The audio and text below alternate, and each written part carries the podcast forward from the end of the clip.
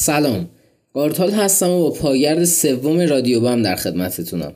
امیدوارم که حالتون خوب باشه. توی این پاگرد می‌خوایم با همدیگه راجع به تیتراژ های رپ صحبت کنیم.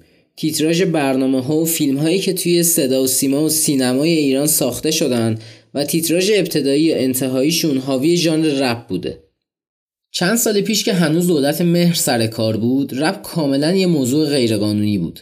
ولی از وقتی که دولت تدبیر امید مدیریت رو در دست گرفت به نوع دیگه ای با رپ برخورد شد و محدودیت ها تا حدی کمتر شد و رپ با اسم گفتاواز مطرح شد. سوای اینکه رپرهایی مثل یاس رو هم داشتیم که از همون اوایل کارشون دنبال مجوز گرفتن از وزارت فرهنگ و ارشاد بودن و موفق نشدن که بعدا مفصلا راجع به این موضوع صحبت می‌کنیم. ولی تو این سالهای اخیر تیتراژهایی با ژانر رپ تولید شد که حرکت اولیهشون برمیگرده به دهه 80 و سریالای ترش و شیرین متهم گریخت و خانه به دوش که کارگردانشون آقای رضا عطاران بود. البته طبیعتا این مدل قطعاتی که با فرم رپ تولید می شدن و حتی میشن با اون رپی که ما مد نظر داریمش و دنبالش می‌کنیم و براش ارزش قائلیم فرق دارن و به نوعی شوخی با رپن. تو سال 1394 یاس خوانندگی تیتراژ فیلم بارکود رو بر عهده می‌گیره و ترک بارکود یا همون من ادامه میدم دو رو منتشر می‌کنه که اجازه پخش تو سینماها رو پیدا نمی‌کنه و فقط بیت خالی پلی میشه. تیتراژ پایانی سریال رقص روی شیشه هم به خوانندگی یاس و با اسم سفارشی برای شبکه نمایش خانگی تولید میشه. ولی این قصه هم بیشتر از یه قسمت و اونم به صورت محدود توضیح نمیشه. یا تو سالهای گذشته هم خواننده تیتراژ فیلم چارسو و مستند راک آن بوده با تو محکم روی زمین و باز. اینجا تازه اول مسیر روی پاس. انتهای این مبارزه برد با ماست. وقت نیست فاشو بگو من ادامه میدم.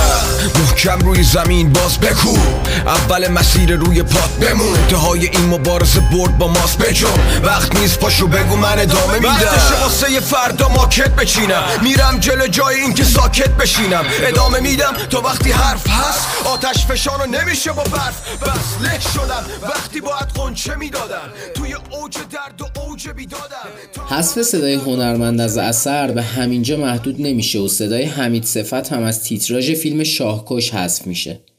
ولی باید بدونیم که استفاده از سبک رپ برای تیتراژ یه فیلم یا سریال تو خارج از ایران یه اتفاق عادیه. مثلا فیلم ونوم که خوانندگی تیتراژش رو امینم بر داشت. طبیعتا این کار سوای ایجاد تنوع تبدیل میشه به نوعی تبلیغ برای جفت اون آثار. یعنی هم برای اون فیلم یا سریال و هم قطعه رپی که برای اون تولید میشه.